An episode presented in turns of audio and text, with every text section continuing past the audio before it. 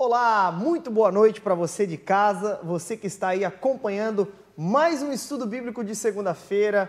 Muito bem-vindo aqui, eu sou o pastor Geise. Hoje estou na companhia de duas feras aqui. Pastor Lipão, como vocês bem sabem, está com o pastor Eloy lá em Portugal. E, aliás, que bênção está acontecendo lá em Portugal, Lisboa e Porto, recebendo aí a nossa igreja Onda Dura. Hoje, primeiro, né? Cadeira cativa aqui, Renan Macieschi. Boa noite, Renan. Tá tudo certo? Boa noite, pastor. Boa noite para quem está em casa. Boa noite, Eric também, que está aqui é. hoje junto com a gente. E isso aí. E agora também quem está aqui é o nosso glorioso Eric. E aí, Eric, tudo certo? Se apresenta para a galera também, talvez noite. tem gente que não te conhece também, Eric. E aí? Vamos lá, né? Boa noite, pastor Geis. Boa noite, Renan. Prazer estar aqui. Boa noite você que está em casa principalmente galera da Onda Dura Online. Boa noite para vocês. Hoje a gente vai compartilhar um pouco junto aqui. Vai ser benção demais, vai ser, vai ser demais. benção demais. Glória a Deus. Gente, é, para você que não sabe, toda segunda-feira, você que está aqui pela primeira vez, aliás, eu já quero perguntar para você que está nos assistindo hoje se você está aqui pela primeira vez. Se você está aqui pela primeira vez, comenta aqui no chat que eu quero ler para o pessoal aqui. E eu quero também já descobrir de onde vocês estão falando. Comenta também a cidade e o código de onde você está falando.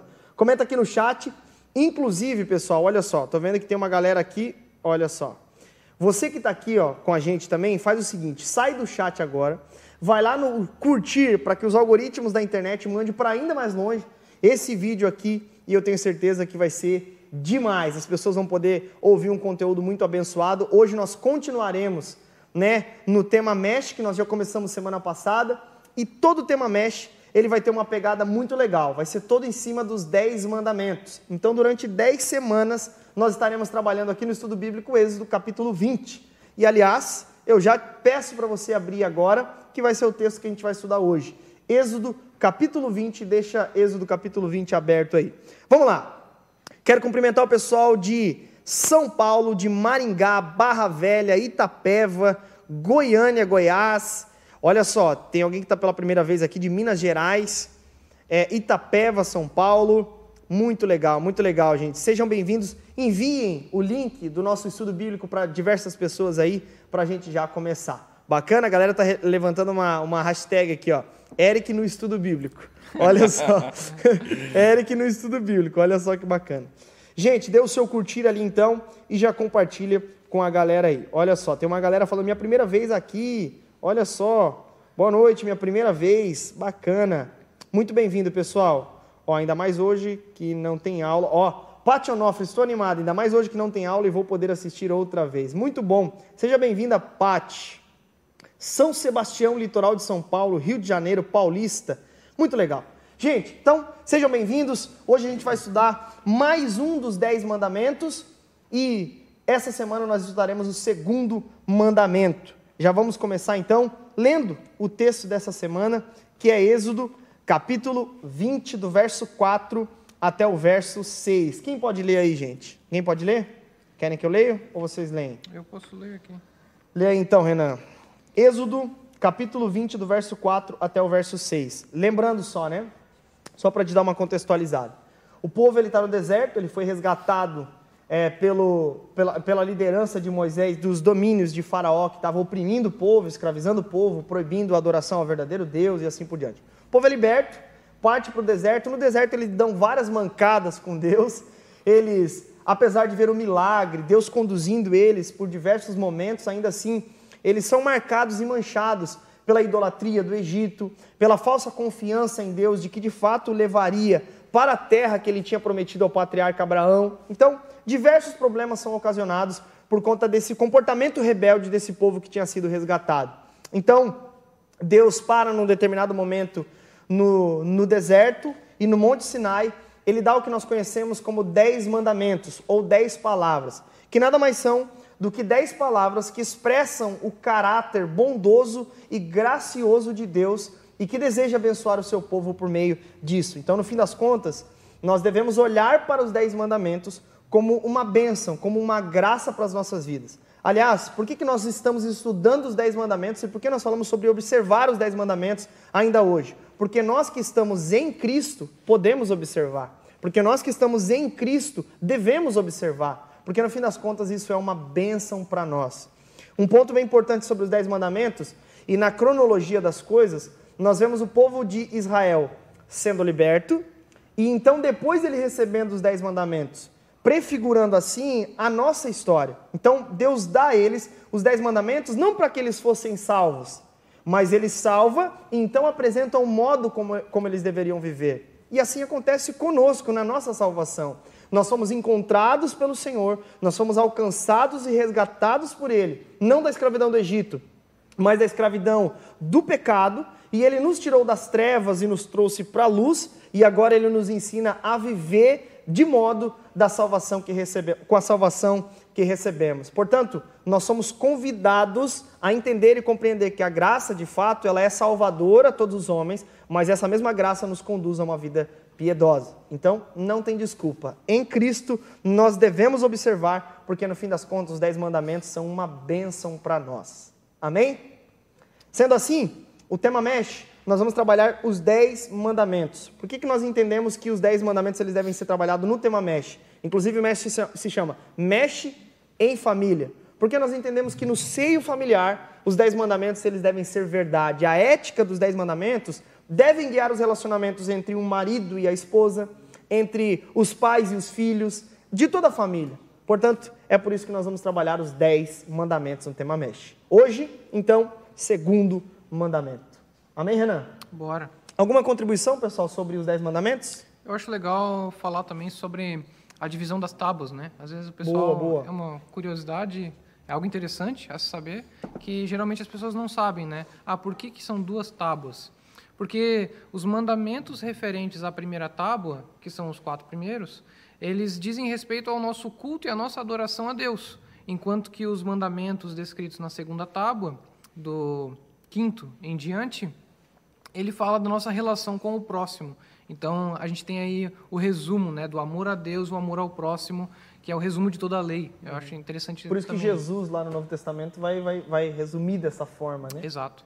Perfeito. E Outra aí, coisa bem importante é lembrar que em cada negativa há um bem protegido. Perfeito. Em cada mandamento há um bem que Deus está protegendo, porque, como nós já compreendemos, ele deu a lei depois de salvar o povo. Perfeito. Ele liberta o seu povo e agora dá a lei de como eles devem viver uma vida de verdadeira liberdade. Uhum. Muito bom, muito bom. É, e essa coisa de viver dentro dos aspectos da lei, né? Porque esses aspectos negativos eles servem de certa forma como se fosse uma cerca, uhum. né, ao redor da nossa da nossa espiritualidade. Mas como viver dentro desse cercado? Né? Perfeito. Né? Como viver no, no, no, jardim de Deus? Uhum.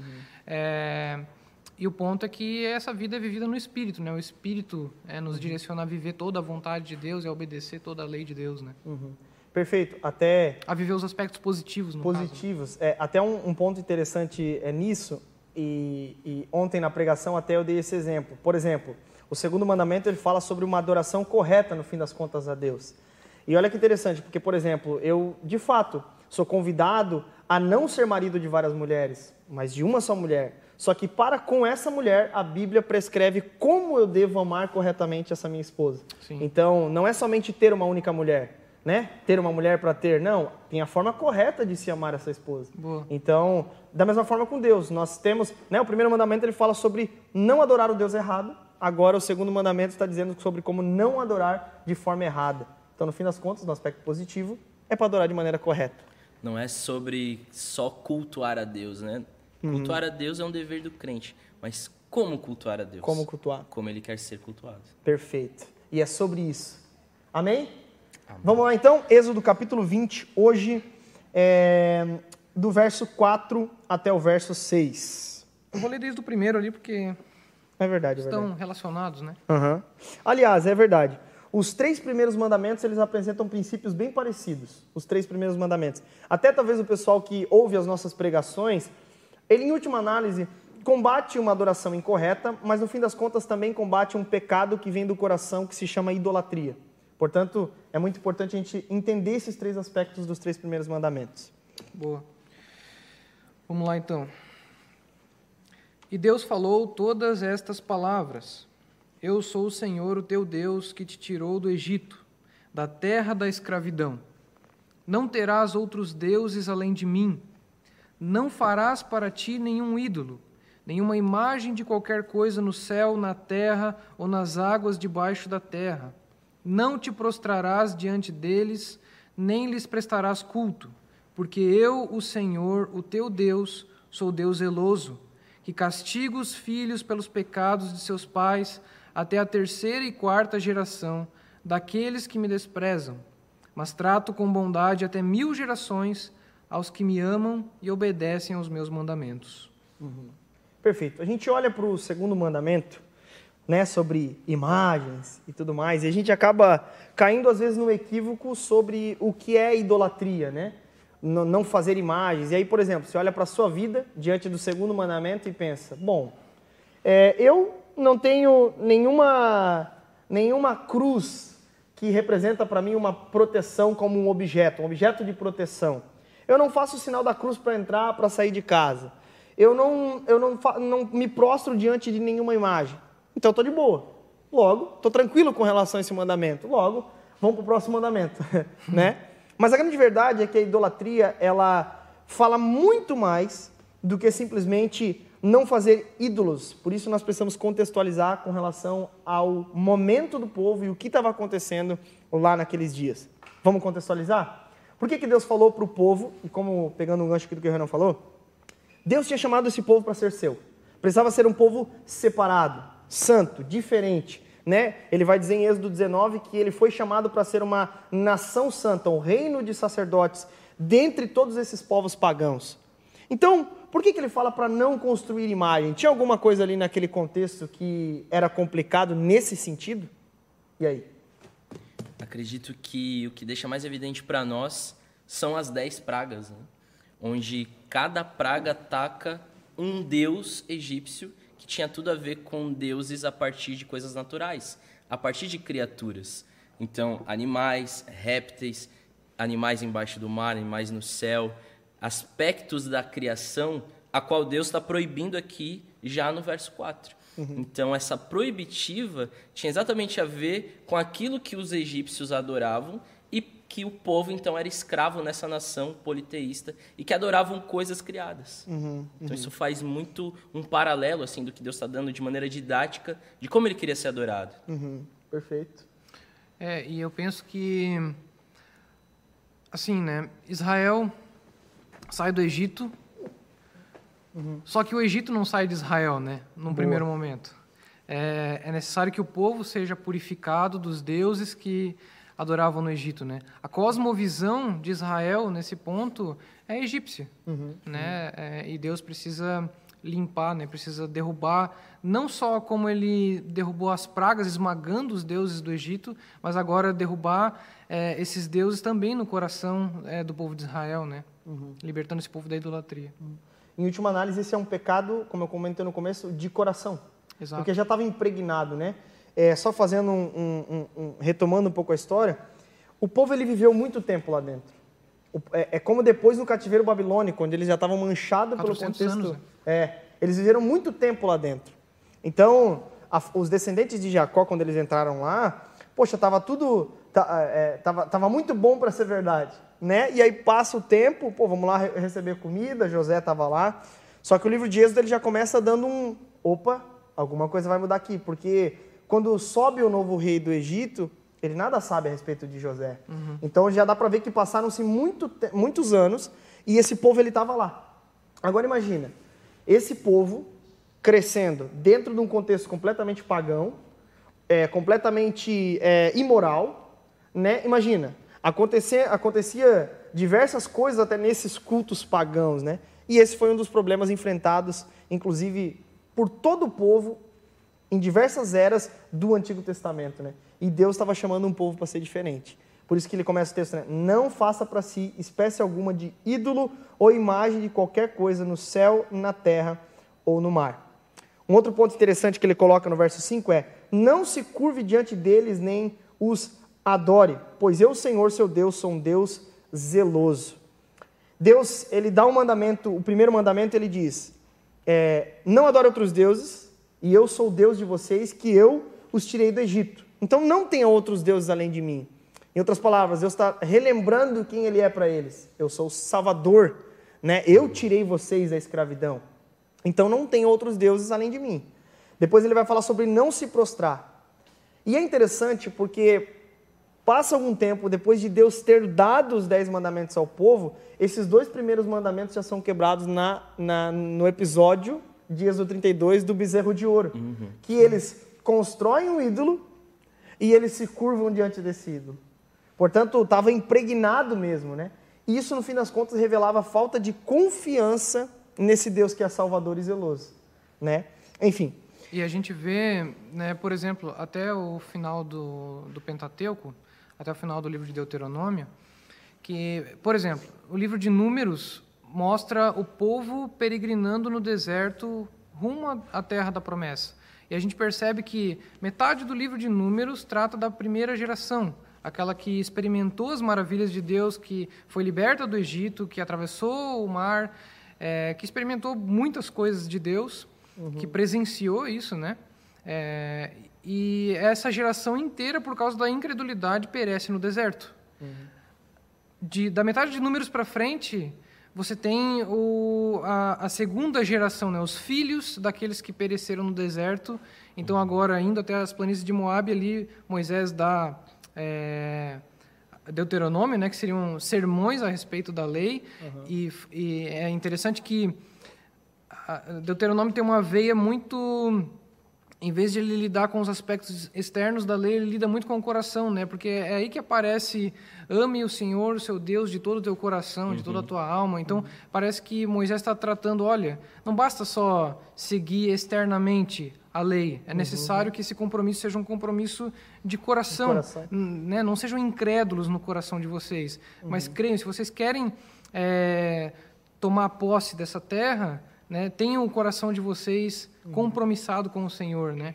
Então a gente percebe aí já, né, essa a, é, é, a diferença, né, entre a primeira geração que perece no deserto uhum. e, e, a segunda que é, é, chamada a crer no Senhor com todo o seu coração, né, a amar o Senhor com todo o seu coração. Aí a gente até percebe o o livro de números de maneira geral como se fosse um livro que tratasse do discipulado cristão, uhum, né? Uhum. Como caminhar com Deus uhum. à luz daquilo que Ele fez por mim. Uhum.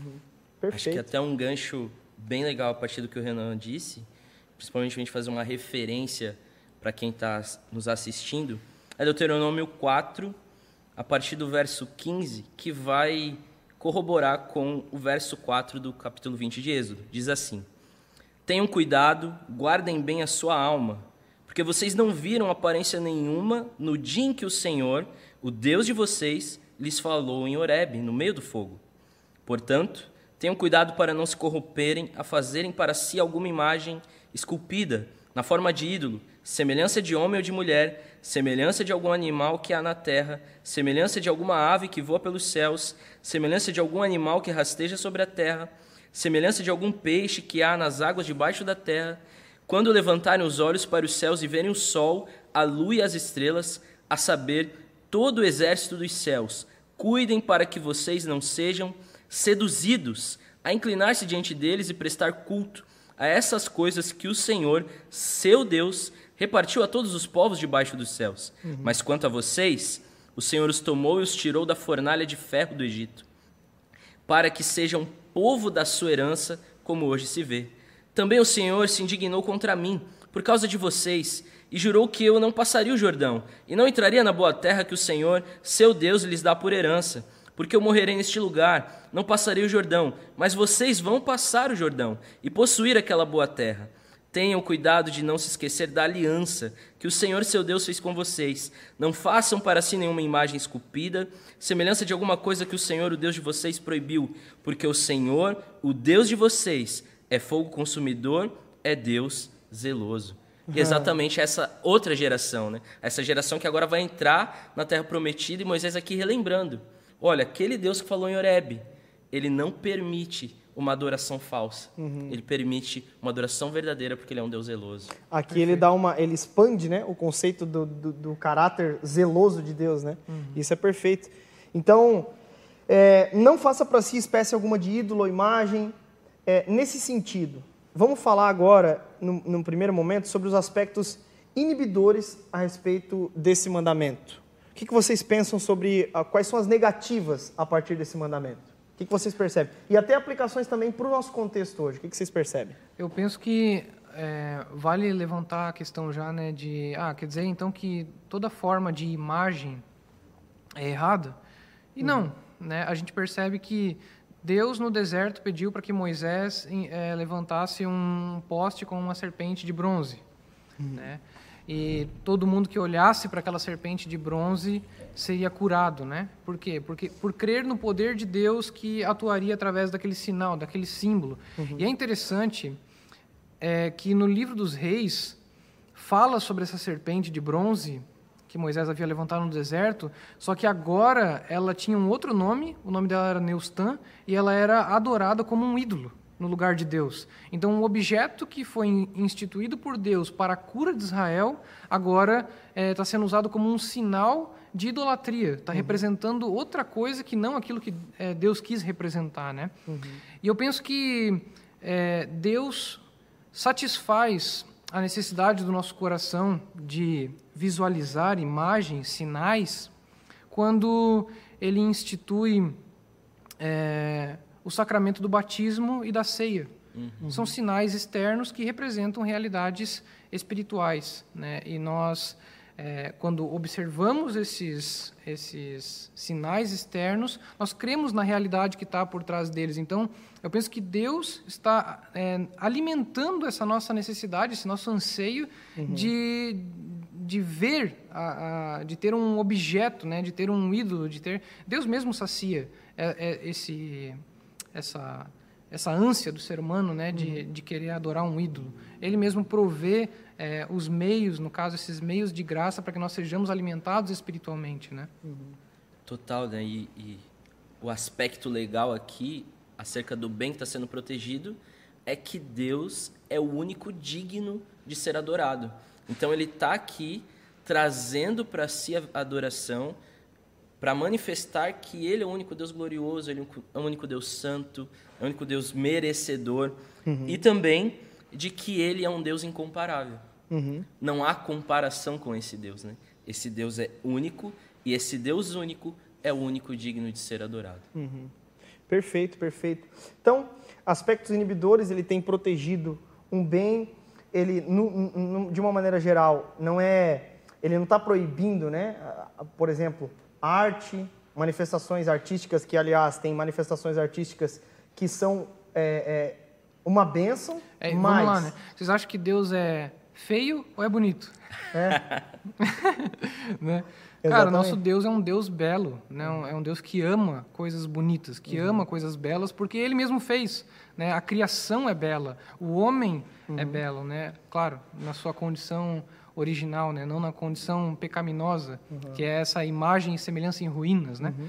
É, mas a criação de Deus é bela, Deus fez as coisas de maneira bela e a gente glorifica Ele quando a gente é excelente nas coisas que faz. Eu penso que a excelência ela está relacionada à santidade de Deus. Uhum. A santidade de Deus exige excelência. Se a gente uhum. quer ser semelhante a Deus, é, a gente precisa ser excelente naquilo que faz, né? Uhum. E uma prova, né, e curiosidade de que Deus ama aquilo que é belo e é todo belo, é que o primeiro homem, aqui no livro de Êxodo mesmo, a ser cheio do Espírito é Bezalel, que era um uhum. artesão para produzir né, artifícios para o tabernáculo. Uhum. Então Deus ama aquilo que é belo mas ele odeia imagens que tentam imitar aquilo que ninguém pode dizer quem ele é. é. Porque ele se revela como ele é, né? Eu sou o que sou. É.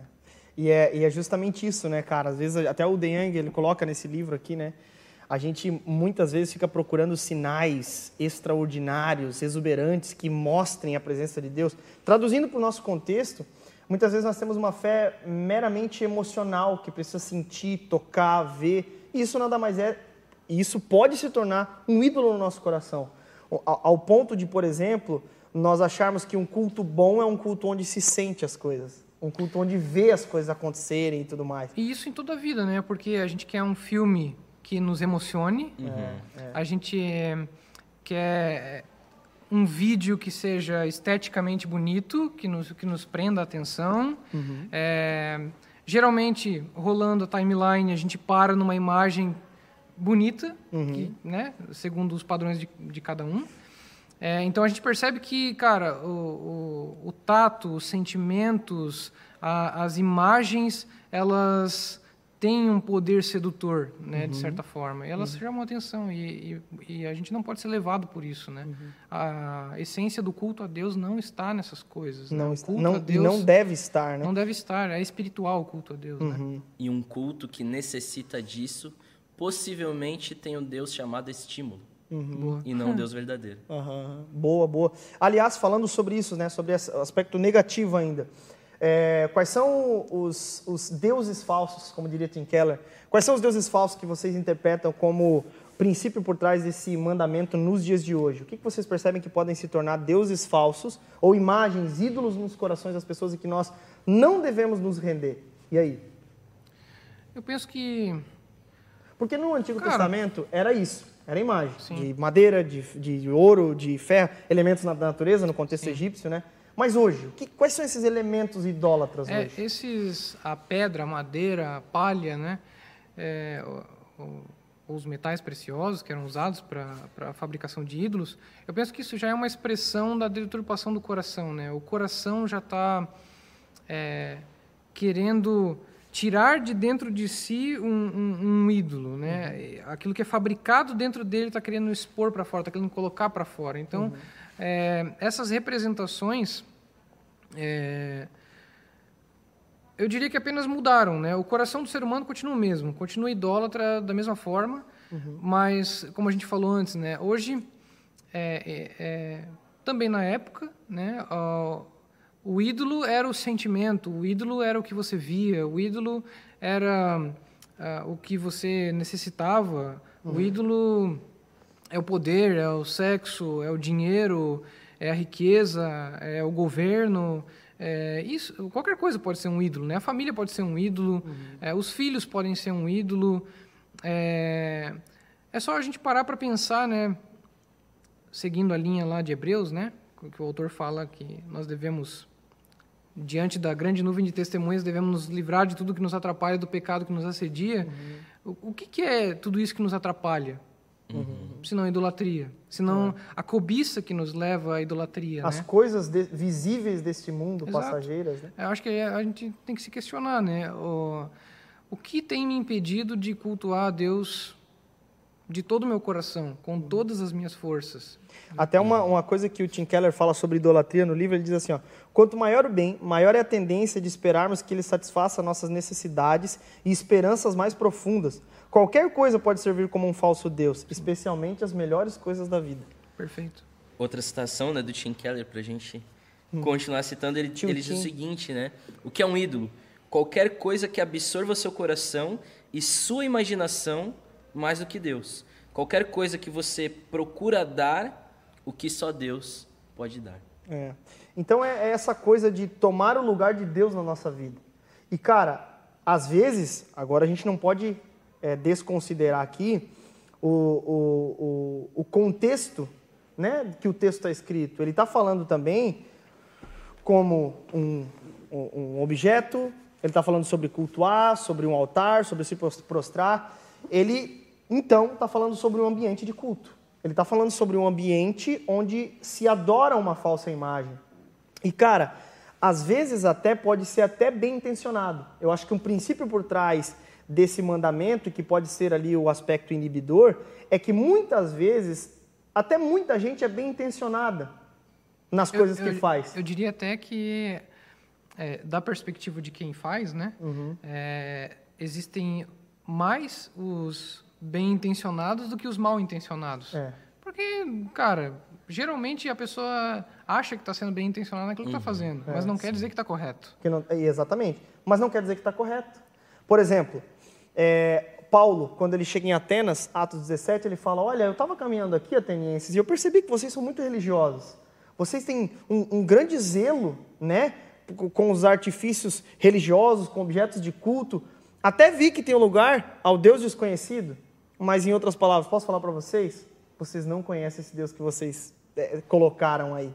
Então, não adianta nada, vocês podem até ser muito religiosos, bem intencionados, procuram divindades, mas se não está adorando Deus correto, da maneira correta, de nada adianta. Então, da mesma forma, até uma coisa que eu, que eu acho importante é, é e até um exemplo, né? O fulaninho chega para mim no atendimento pastoral fala: pô, pastor, tô conhecendo uma menina legal, bacana.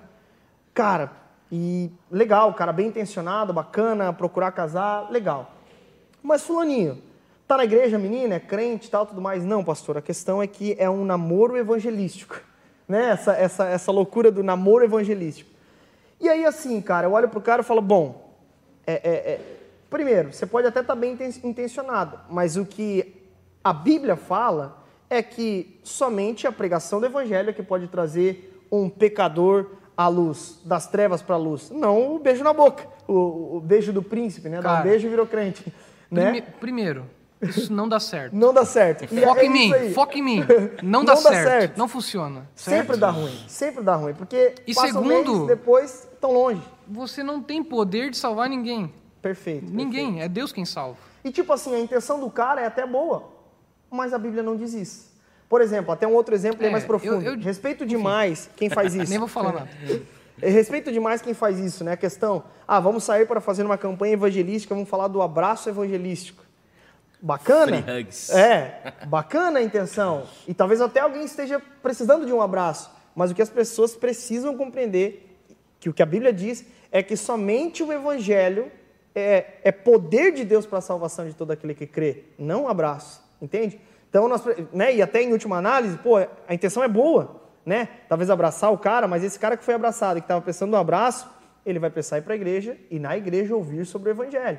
Então, a gente pode até ser bem intencionado na nossa, na nossa forma de querer obedecer a Deus, mas precisamos entender e compreender sobre, e aí, será que é, Deus pediu dessa forma? Deus disse que é dessa forma? Então nós precisamos compreender que existem sim aspectos inibidores com relação até mesmo às nossas intenções bíblicas né, de prática cristã e assim por diante. 1 Samuel 15 relata para nós um exemplo muito prático né, e objetivo em relação a como Deus não quer ser adorado. Uhum. Samuel chega para Saul, dá ordens claras daquilo que Deus queria, né? Samuel mata o rei dos amalequitas, acaba com os despojos de guerra. Uhum. E é isso. E aí então Saul tem uma brilhante ideia. Uhum. Não, ó, a gente separou os novilhos gordos, e separou a melhor parte dos despojos. Eu prendi o rei para você ver, Samuel. E a gente vai sacrificar a Deus, vai ser um culto lindo. Samuel diz: Deus não te pediu isso. É melhor obedecer do que sacrificar. Ou seja, uhum. Deus deseja ser cultuado de uma forma que ele ordenou. Uhum. Ele não quer sacrifícios que ele não pediu. Ele Perfeito. quer ser adorado como ele deseja. Uhum. E então Saul. Em é outras palavras, ele não quer um culto como ele não pede. Né? Exatamente. Ele, enfim. É, e se tratando de de, desse segundo mandamento, aspectos inibidores, enfim, são esses. Agora, aspectos positivos desse mandamento, então. Se por um lado eu não devo fazer essas coisas, qual é o sim que tem por trás desse mandamento? Qual é o dever, enquanto cristãos, que nós devemos por trás desse mandamento? E aí? Romanos 12. Eu acho que Romanos 12 ele é perfeito nisso. Só enquanto o Eric fala ali, é, procura ali, é, pessoal, você que está em casa, você pode mandar é, comentários, perguntas aí, que no final do programa eu vou estar selecionando as perguntas para a gente trazer as respostas para vocês, beleza? Relacionado aí aos 10 mandamentos, a esse tema, lei, graça, beleza? Então você pode mandar aí. Bacana? Qual é a tua pergunta mesmo? A minha pergunta é, a gente falou muito sobre os aspectos inibidores, como não deve ser e tudo mais, mas então a partir disso, como deve ser? E aí? Ah, Olha só, os aspectos né? positivos do mandamento. Romanos 12, 1 e 2. Portanto, irmãos, pelas misericórdias de Deus, peço que ofereçam o seu corpo como sacrifício vivo, santo e agradável a Deus. Este é o culto racional de vocês. E não vivam conforme os padrões deste mundo, mas deixem que Deus os transforme pela renovação da mente para que possam experimentar qual é a boa, agradável e perfeita vontade de Deus. Uhum. É esse culto que Deus deseja. Né? Então, a forma correta é de compreendermos aquilo que nós já falamos anteriormente. Não é sentimentalismo, uhum. não é empirismo, mas é aquilo que Deus determina na sua palavra. O que, que ele pede no culto? Esse é o culto racional. O culto a Deus é um culto movido por oração, por louvor, pela palavra sendo pregada, é um culto que aponta para a glória dele. Deus precisa ser a centralidade do culto. Uhum. Se qualquer coisa for a centralidade, né? por exemplo, um culto ao aniversário de alguém. Não. Isso você uhum. faz uma festa. Né? Isso você convida festa lá os irmãos para celebrar e honrar. Mas o culto não pode ser alguém que está fazendo aniversário. O culto é a Deus. Então são, são várias coisas que nós vemos que vão sendo encaixadas e que fogem da racionalidade cristã. Uhum. Porque o culto a Deus tem Deus como centro. Uhum. E até essa passagem, ela parece que ecoa aquilo que Jesus diz, né? Que o culto deve ser prestado em espírito e em verdade. Porque a gente percebe que Paulo fala sobre o culto racional ou o culto espiritual, né? É, mas também ele fala sobre esse culto que, sendo espiritual, é pautado na verdade também. Uhum. Ele não é só espiritual, ele é baseado na verdade. Tanto é que Paulo fala sobre se renovar pela transformação da mente. O que é se renovar pela transformação da mente? É ter a nossa mente moldada pela palavra de Deus. Em outro uhum. lugar, ele vai falar, né, em 2 Coríntios 10, 5, se eu não me engano, que a gente deve levar cativo todo o pensamento para torná-lo obediente à obra de Cristo. Uhum. Né? Então, é, é, o, o, culto que de, nós devemos prestar a Deus, ele é um culto baseado naquilo que Deus mesmo revela de si. Uhum. Ele é, nos deu os meios pelos quais nós podemos adorá-lo. Uhum. É, não, não, existe essa coisa de, ah, eu adoro, é, o, Deus me salvou, Deus me perdoou, Deus é, fez N coisas, e a, só que a minha adoração é algo só meu. Não, você só adora Deus porque é Deus é, glorificando Ele mesmo através de você. Exato. Entende? Deus está atuando em você para que você o adore. Até mesmo a, a, aquilo que você entrega a Deus não vem de você, vem uhum. de Deus. Uhum. Né? E é interessante, né? Porque lá em João 4, então, se Deus procura os verdadeiros adoradores, é porque existem os falsos. E aliás, Gênesis deixa isso claro para nós, né? Que após a queda, no primeiro culto pós-queda, nós vemos dois cultos Dois cultos diferentes. Olha lá, Gênesis 4, a partir do verso 3. Aconteceu que ao fim de um certo tempo, Caim trouxe do fruto da terra uma oferta ao Senhor. Abel, por sua vez, trouxe das primícias do seu rebanho e da gordura deste. O Senhor se agradou de Abel e de sua oferta, mas de Caim e de sua oferta não se agradou.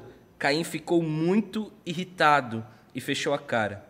Então, esses versos aqui demonstram algo muito curioso, porque Deus ele aceita alguém e o seu culto.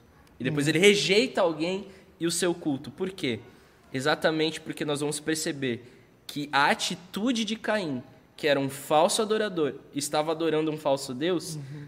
Ele queria ser adorado por Deus. Uhum. Ele foi oferecer a Deus algo para ser reconhecido. Uhum. Ele foi oferecer a Deus algo para que Deus dissesse: Muito bem, meu filho, uhum. muito bem. Mas não, a postura dele diante de Deus quando Deus o rejeita e dá oportunidade para que ele se arrependa, é. ele se enche de ira e comete assassinato contra o seu próprio irmão. Uhum, uhum. E até quando uh, o homem peca e Deus vai visitá-lo no jardim, Adão, né? É, e o homem está coberto de folhas de figueira, uhum. a gente percebe que tem, tem um detalhe muito interessante no texto, né? Que ele diz que Deus cobriu o homem e a mulher, Adão e Eva, com peles de um animal. Ora, é óbvio que não tinha pele de animal pendurada num varal só esperando o homem pecar para que Deus cobrisse eles. É, a gente percebe já que Deus toma uma atitude é, momentânea para lidar com o problema do homem naquele momento, com o problema da vergonha, com o problema do pecado. Né? Então, um animal é sacrificado para que a nudez do homem fosse coberta, essa nudez causada pelo pecado. E a gente percebe que de, é, depois, né, o, até na, na, na, oferta de Caim e Abel, que Abel oferece é, um dos seus animais como sacrifício, né, enquanto Caim oferece da, da, do fruto da terra. Né? E me parece que o, o sacrifício de Abel é aceito por quê? Porque ele é baseado na verdade.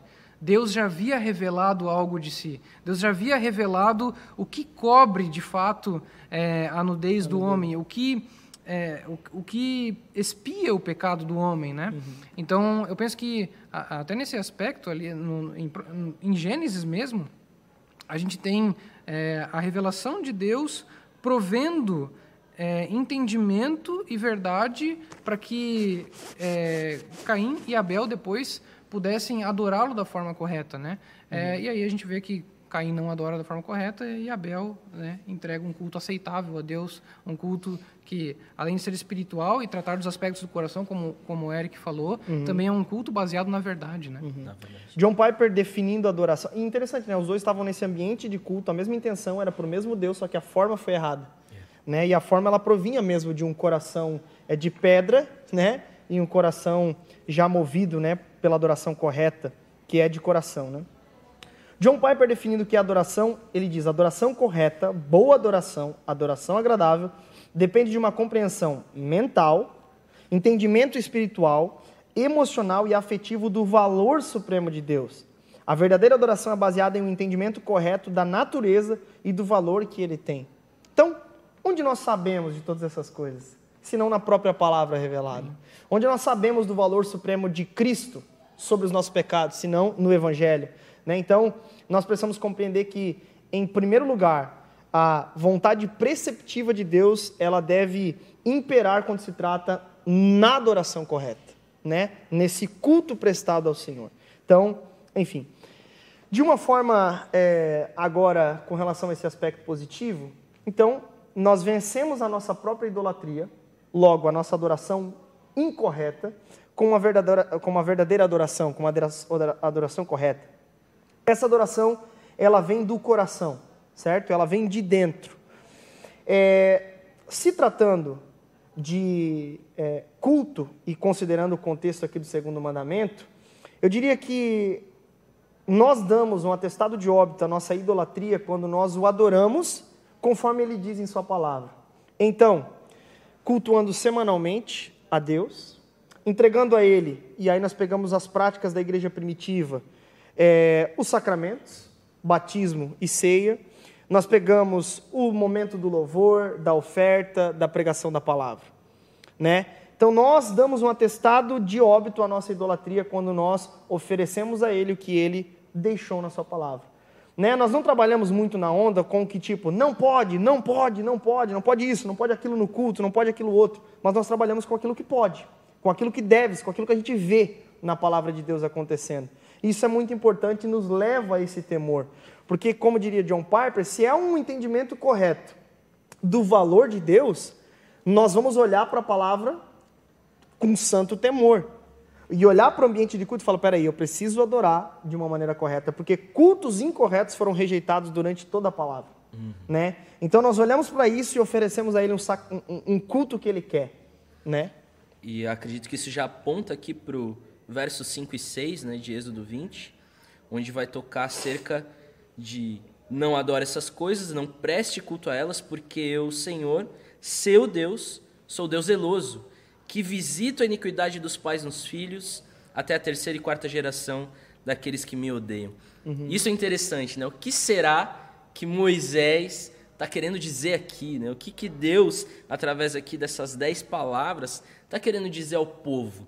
Será que ele está falando sobre maldição hereditária? Né? Será que tá uhum. ele está falando, não, olha, cuidado, é...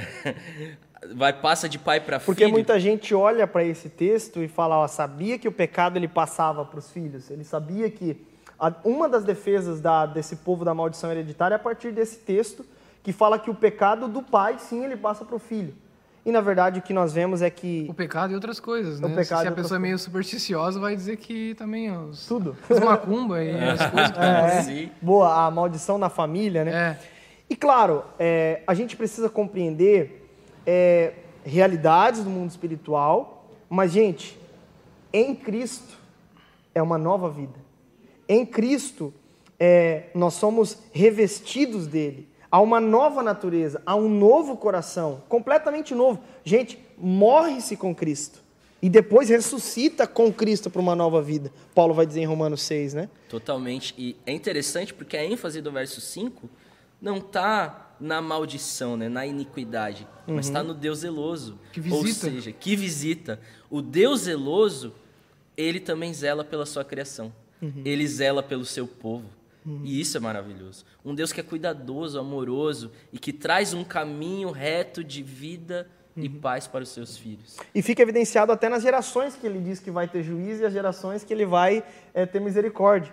Ele fala: olha, trago as consequências do pecado dos pais sobre os filhos até a terceira e quarta geração do que, dos que me rejeitam. Mas demonstro amor por até mil gerações dos que me amam. Mais um texto que evidencia a graça de Deus diante do pecado do povo. E né? assim, né, cara? Poxa, talvez até o pessoal que está assistindo aí. É... Quantas coisas nós sofremos como consequência dos pecados dos nossos pais? Uhum. Quantas coisas? É, e quantas coisas talvez nossos filhos, em nome de Jesus não, né? Uhum. Vão sofrer por causa dos nossos pecados. Então a gente precisa né, se atentar a isso e se arrepender enquanto há tempo. Uhum. Por quê? Porque há uma promessa para aqueles que se arrependem, né? Que Deus abençoará até mil, mil gerações, gerações, mil gerações daqueles que temem a Deus, né? E isso toca muito para aqueles que são pais, né?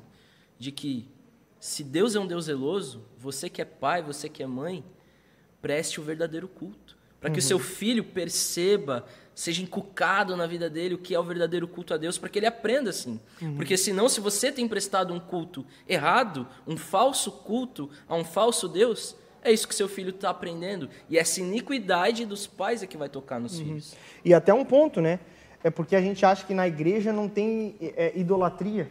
Hum. E a gente vê muito nos ambientes da igreja esse tipo de idolatria. Porque, por exemplo, o cara é, é crente, então é, é crente, é evangélico, só que o filho vê dentro de casa uma vida completamente é, é, é, carnal, não obedecendo à palavra de Deus, o cara é um, é um péssimo marido, um péssimo pai.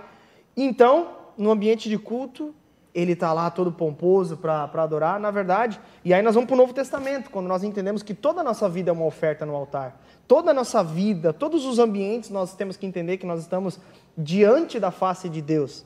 E isso muda completamente a nossa forma de viver, se é um crente verdadeiro, porque faz-nos agir com santo temor em cada passo, em cada momento, em cada pensamento, e rapidamente nos arrependermos. Porque é fato que, e Calvino bem diz, né?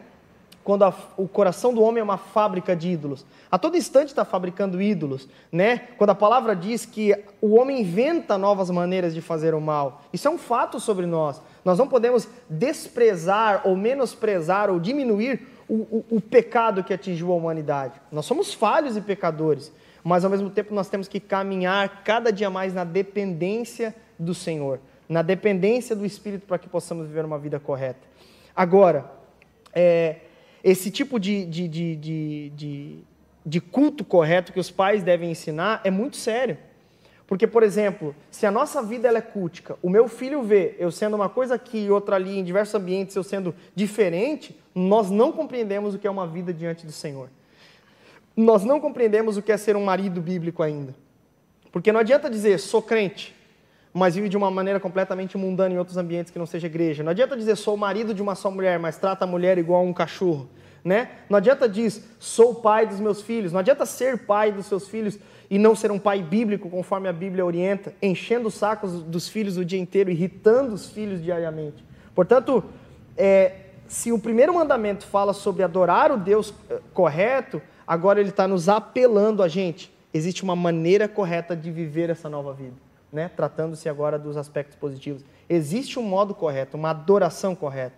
E nós só podemos viver isso quando nós, primeiro, temos a revelação de quem Cristo é e por meio do Espírito nós olhamos para a palavra, e então a palavra ela é a palavra de Deus para nós, que somos o povo de Deus. Então obedecemos a palavra de Deus para todas as áreas da nossa vida. Por isso, aqui já é um outro aspecto positivo que eu considero desse mandamento, nós não podemos desprezar as prescrições bíblicas a respeito de como devemos viver a nossa vida, de como devemos ser no trabalho, para com as nossas esposas, para com os nossos filhos, se tratando de mexe, né? Não devemos desprezar como devemos viver a nossa solteirice, né? Os jovens fugindo de tudo aquilo que possa levar às paixões da juventude, Paulo vai dizer a Timóteo, olhando as moças como irmãs, sabe? Sendo santo, em vez disso buscando justiça, piedade e amor na companhia daqueles que também invocam o meu nome, Paulo vai dizer a Timóteo. Portanto, todas essas coisas lá do, do, do, dos Dez Mandamentos, dias do capítulo 20, tocam a nossa vida hoje. E precisam tocar, porque no fim das contas expressam um caráter santo de um Deus que é exclusivo e exige uma maneira correta de se demonstrar essa exclusividade.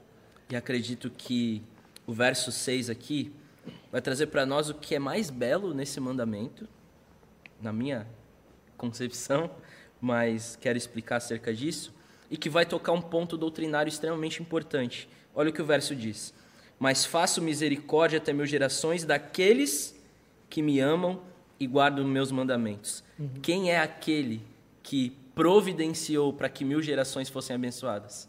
Cristo. Uhum. Aspectos da redenção aqui sendo evidenciados. Somente aqueles que foram justificados pelo justo é que podem receber essa bênção de até mil gerações, da misericórdia de Deus sendo derramada. Uhum. Ou seja, todas as coisas cooperam para aqueles que me amam uhum. e vivem de acordo com o propósito de Deus. Ou seja, dessa forma nós vamos compreender que apenas aqueles que foram justificados podem então viver uma vida de santificação. Uhum. Não tem como viver santificação sem antes ter sido justificado. Perfeito. E o grande questão do culto errado é que as pessoas querem viver uma vida santa, entre aspas, sem antes terem compreendido quem é aquele que justifica. Uhum, e é uhum. Cristo. Que é aquele lance do checklist, né? É. O checklist do obedecer o primeiro mandamento, segundo, terceiro, meu Deus, ah, falei o nome de Deus em vão, volta. Primeiro, segundo, terceiro, né? Como se fosse um checklist para ser salvo. E não, no fim das contas, os dez mandamentos, eles pertencem ao povo de Deus, daquele povo que já foi separado para ser o seu povo.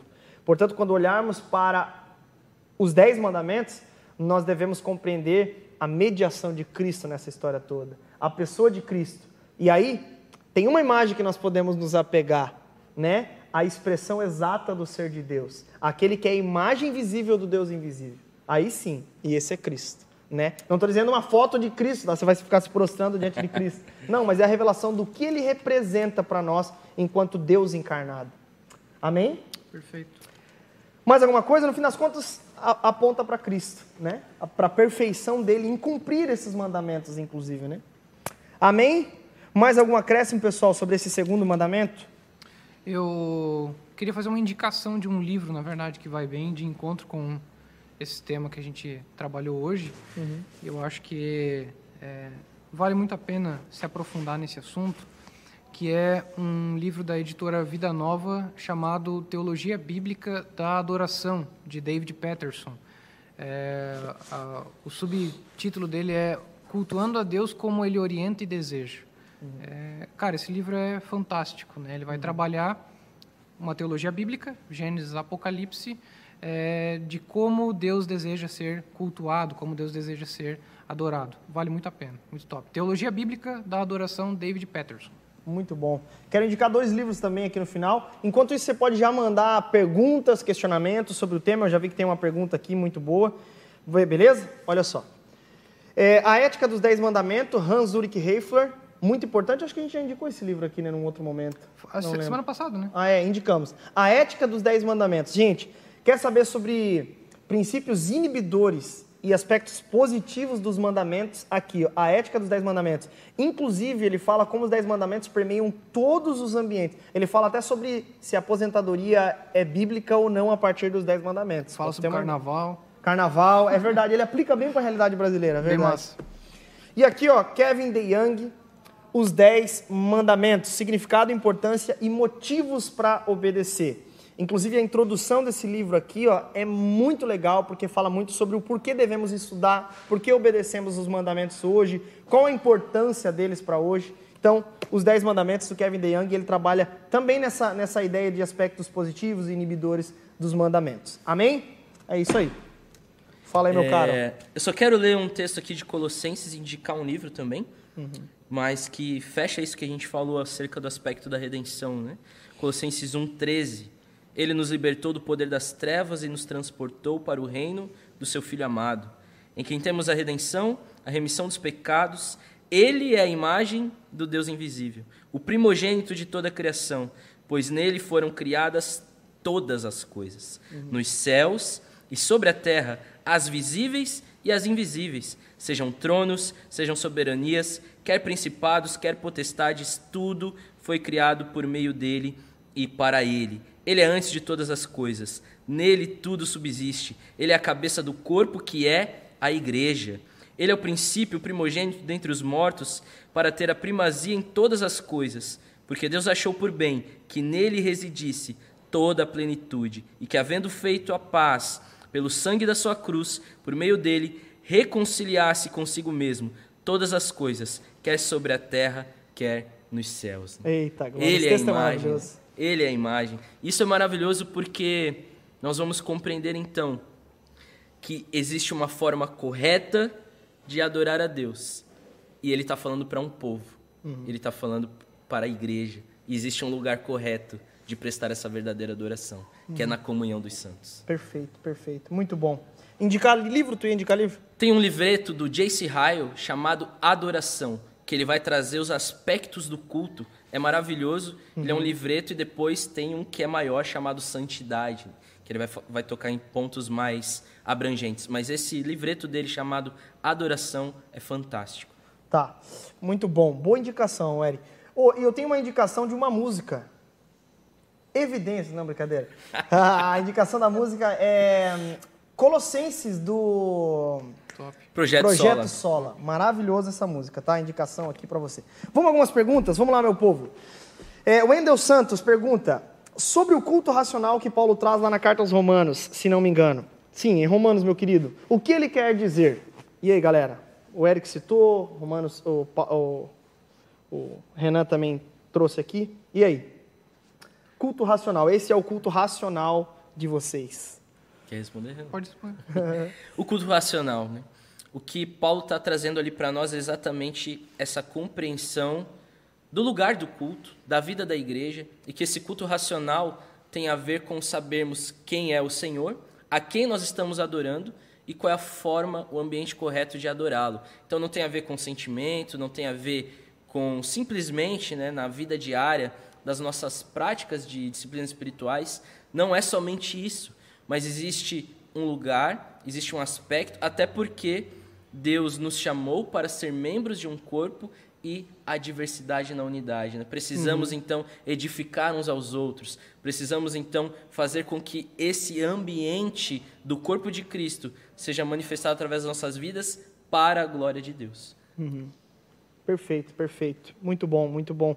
E inclusive eu, eu acrescentaria aqui algo sobre, eu acho que tu trouxe bem, mas algo é, é, que, ele, que ele nos diz sobre, depois ele vai continuar falando sobre isso, sobre a consciência de corpo.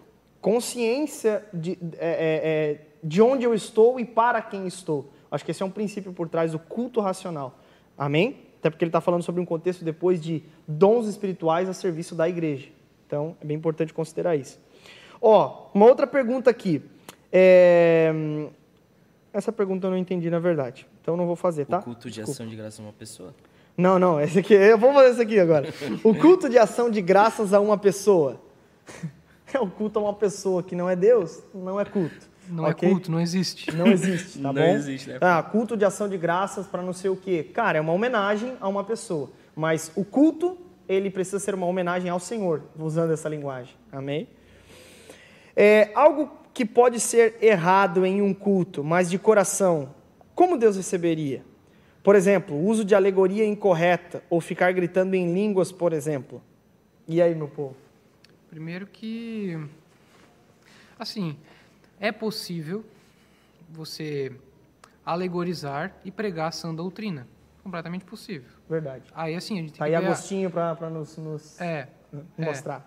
É. Mas assim. Mas era Agostinho, tá? Não inventa moda é. também. né? Né? Vamos lá, né?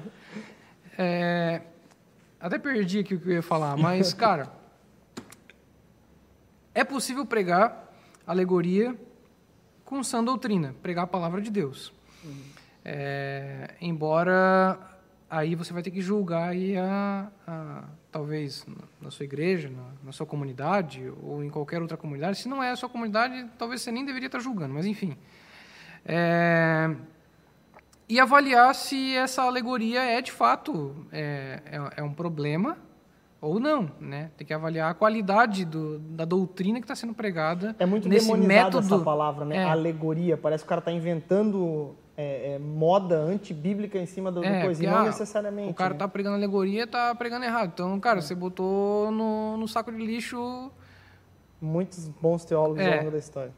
A, a patrística botou no lixo. Quase inteiro. Essa escola de interpretação que é uma... É.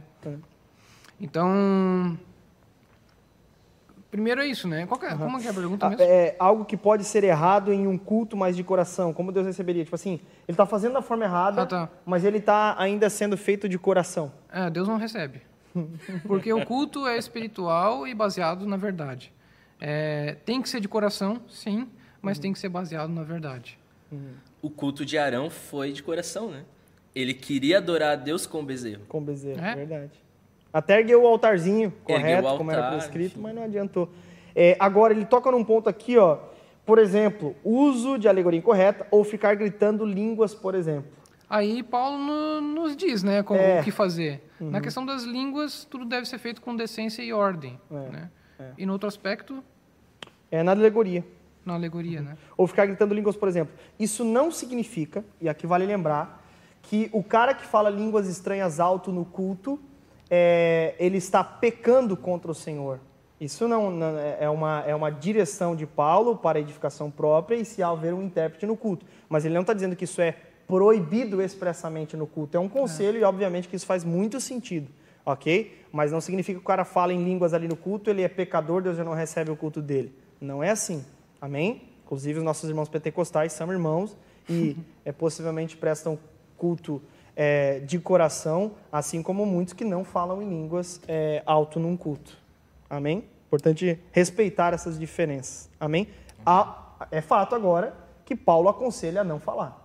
Isso é um fato. A não ser que haja um intérprete. Até né? nessa coisa ali, né, da, da questão do coração, ah, eu estou entregando um culto de coração, porém não é o que Deus pediu ou não, não está conforme né, o que ele deseja muito provavelmente você não está adorando ou cultuando a Deus, você está cultuando uma projeção sua, uhum. algo que você criou, né? algo baseado na tua imaginação. Então, enfim. Uhum. E aí também vale tem um aspecto que né? tem alguns passos antes, né? Porque talvez seja ignorância também. Não é de uma maneira deliberada que uhum. a pessoa faz aquilo ali, não. Eu sei que a Bíblia diz isso, mas eu não estou nem aí porque a Bíblia diz. Aí é um grande problema. É. É, mas talvez é por ignorância. E aí vale lembrar que, como nós vencemos a idolatria, é, até li um artigo quando eu estava preparando a pregação, e esse artigo ele diz como vencer a idolatria. E um dos pontos que ele coloca é através dos irmãos. Os irmãos eles podem apontar pontos cegos que nos conduzam a, a, a, corrigir então a nossa adoração. É. A nossa teologia é corrigida no corpo, né? na, na comunidade. Uhum. Perfeito, perfeito. Além do mais, o próprio Espírito Santo também nos convence do culto errado, né? É. Vale aqui a oração do salmista, Salmo 139. Pai, sonda-me e vê se há em mim algo que te desagrade. Perfeito. É, vamos ver aqui. Se Deus tem um modo de culto, o princípio regulador seria o mais bíblico? E aí, galera? Princípio regulador seria o mais bíblico?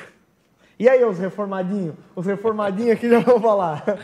Cara, eu tenho uma opinião sobre isso, hum. né? Quem sou eu para ter uma opinião sobre isso? Mas o princípio regulador do culto, de fato, ele é uma bênção, ele é uma bênção. Mas, por exemplo, no próprio princípio regulador de culto, há dúvidas com relação à saudação apostólica. Então, é, se, se é, se não é mesmo para o culto público, se pode, Até não pode. em relação às ofertas. As ofertas.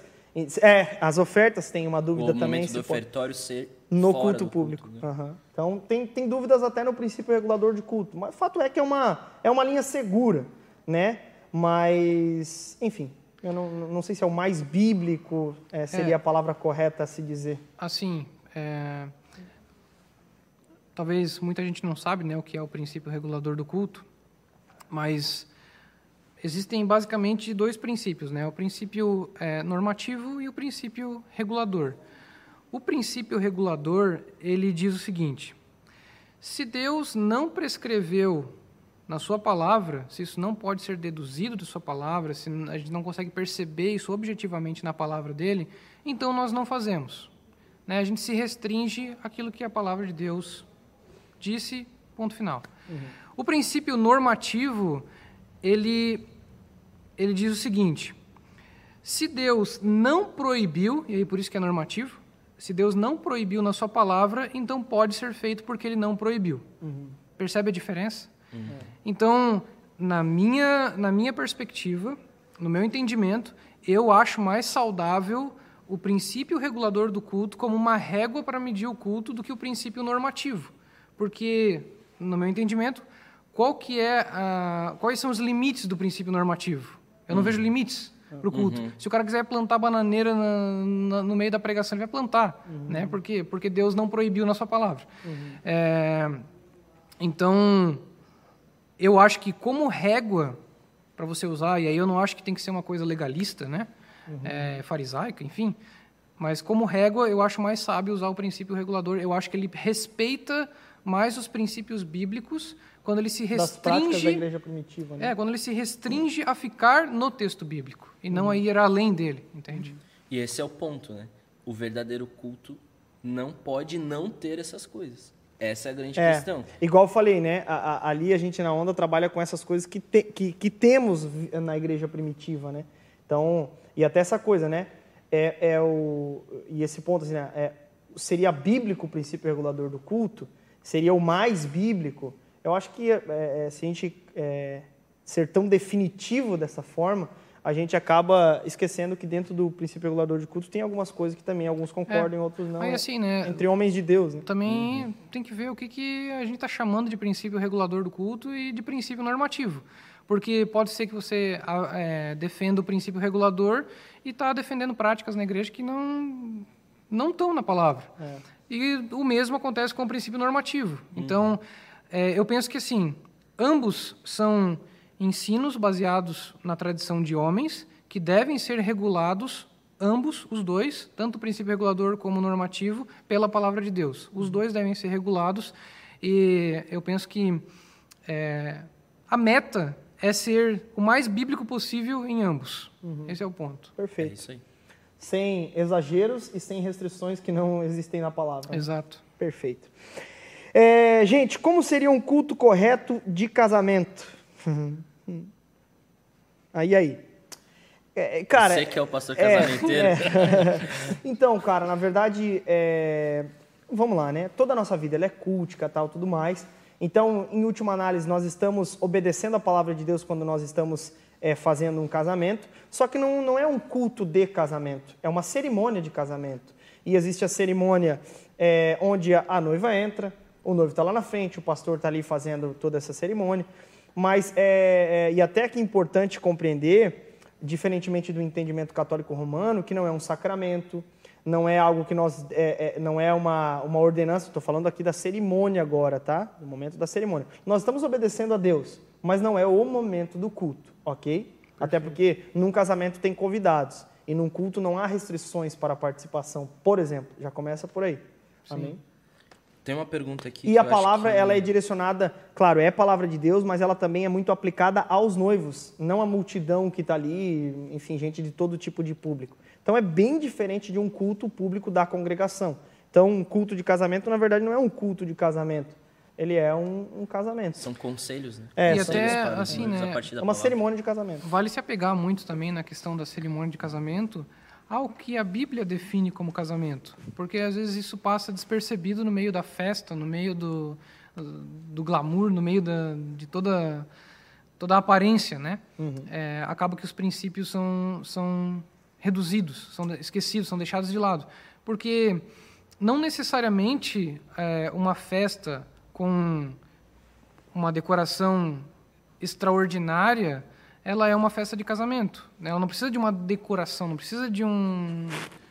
Enfim, de todo um aparato de som, de um DJ, de isso, de aquilo. Até tem um, um dado que diz que os brasileiros gastam, em média, é, em casamento, 40 mil reais. Essa é a média do preço do casamento no Brasil. Uhum. É, mas. E quem não tem esse dinheiro? Não casa daí? Uhum. Como é que faz? É, né? Então é muito importante a gente também. É.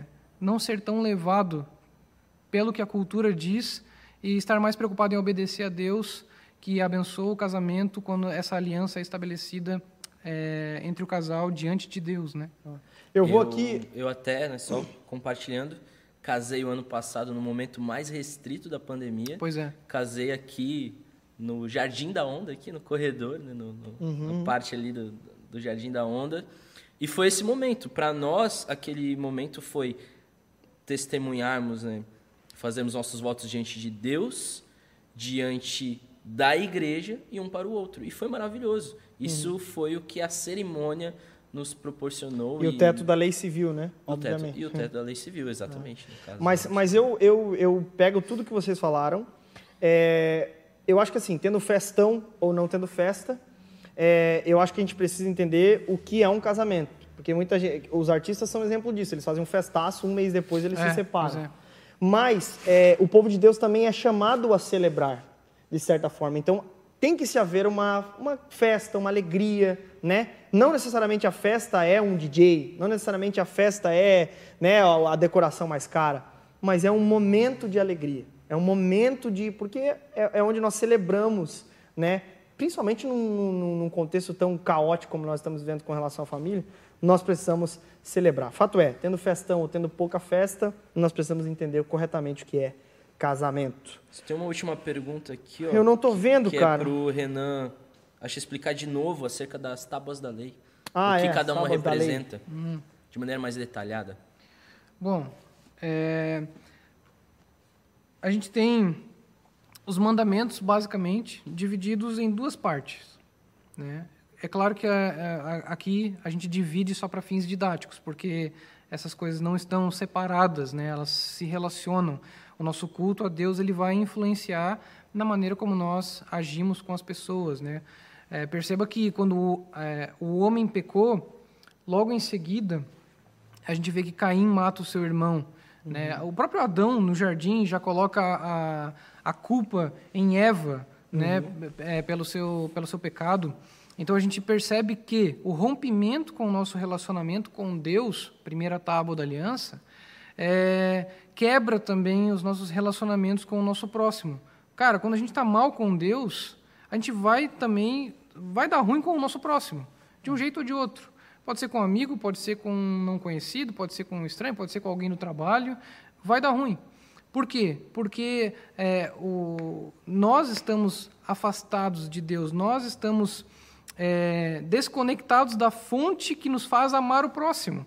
Deus é amor. A gente só pode amar o próximo quando nós somos de fato amados e recebemos o amor de Deus em nós. Né? Então, é, a primeira tábua da aliança ela vai lidar com os mandamentos é, que tratam e que dizem respeito ao nosso culto a Deus. Né? O mandamento que a gente estudou na semana passada, aí você pode voltar e assistir, ou talvez já tenha assistido. É, o que nós tratamos hoje também o não tomar o nome de Deus em vão e também é, a guarda do sábado, que é um dia que Deus estabeleceu, não na lei, mas é um princípio da criação, é um, é um mandado espiritual que diz respeito ao nosso, a, ao nosso relacionamento com Deus. Então, no dia de sábado, é um dia que a gente tira para cultuar, para adorar, para é, especificamente é, nos entregarmos a Deus, né, nos relacionarmos com Deus. Uhum. Deus vinha até Adão né, na viração do dia para ter com ele. É, e aí os outros mandamentos, é, do quinto mandamento até o décimo, vai lidar com as nossas relações com o próximo, né? Não matar, não, não cobiçar e por aí vai. É, mas esses mandamentos da segunda tábua, eles são, é, eles são, eles não são quebrados quando a gente não quebra os primeiros. Uhum. Né? Então a gente precisa ter, antes de tudo, a nossa relação correta com Deus, para que a gente possa também se relacionar de maneira correta com o nosso próximo. Então, enfim, basicamente eu acho que é isso. Uhum. Perfeito, perfeito. Amém. Alguma dúvida? Ficou? Não? Gente, é isso. Eric, muito obrigado. Foi bom demais, hein? Valeu. Prazer estar aqui. Muito obrigado. Glória a Deus. Glória a Deus. Renan, muito obrigado, foi bom demais também, top. Valeu. Pessoal, obrigado de você aí de casa pela sua audiência aí e manda esse link do estudo bíblico para mais pessoas, porque eu tenho certeza que vai edificar e abençoar muito a vida de quem assistir. Amém? Tamo junto, não perca a programação da Onda Dura online, por exemplo. Depois daqui, quinta-feira, agora, já teremos aqui no canal da Onda Dura no YouTube, ao vivaço, o Na Mesa com os Pastores. Tira tá um bom? print, tira um print. Tira um print, é verdade, é verdade, falta o print, a, a, a foto, a nossa foto. Vamos nessa câmera aqui, ó. Você que está em casa pode tirar o print, mostrar aí, ó, para a galera. Aí, ó. Aí, para quem não sabe, esse aqui é um print que você tira, posta, marca lá, arroba Renan Maciesque, arroba Geiseriel, arroba Eric. Ondadura. Ondadura. Beleza? Tamo junto, gente. Até semana que vem. Tchau, tchau. Valeu, gente.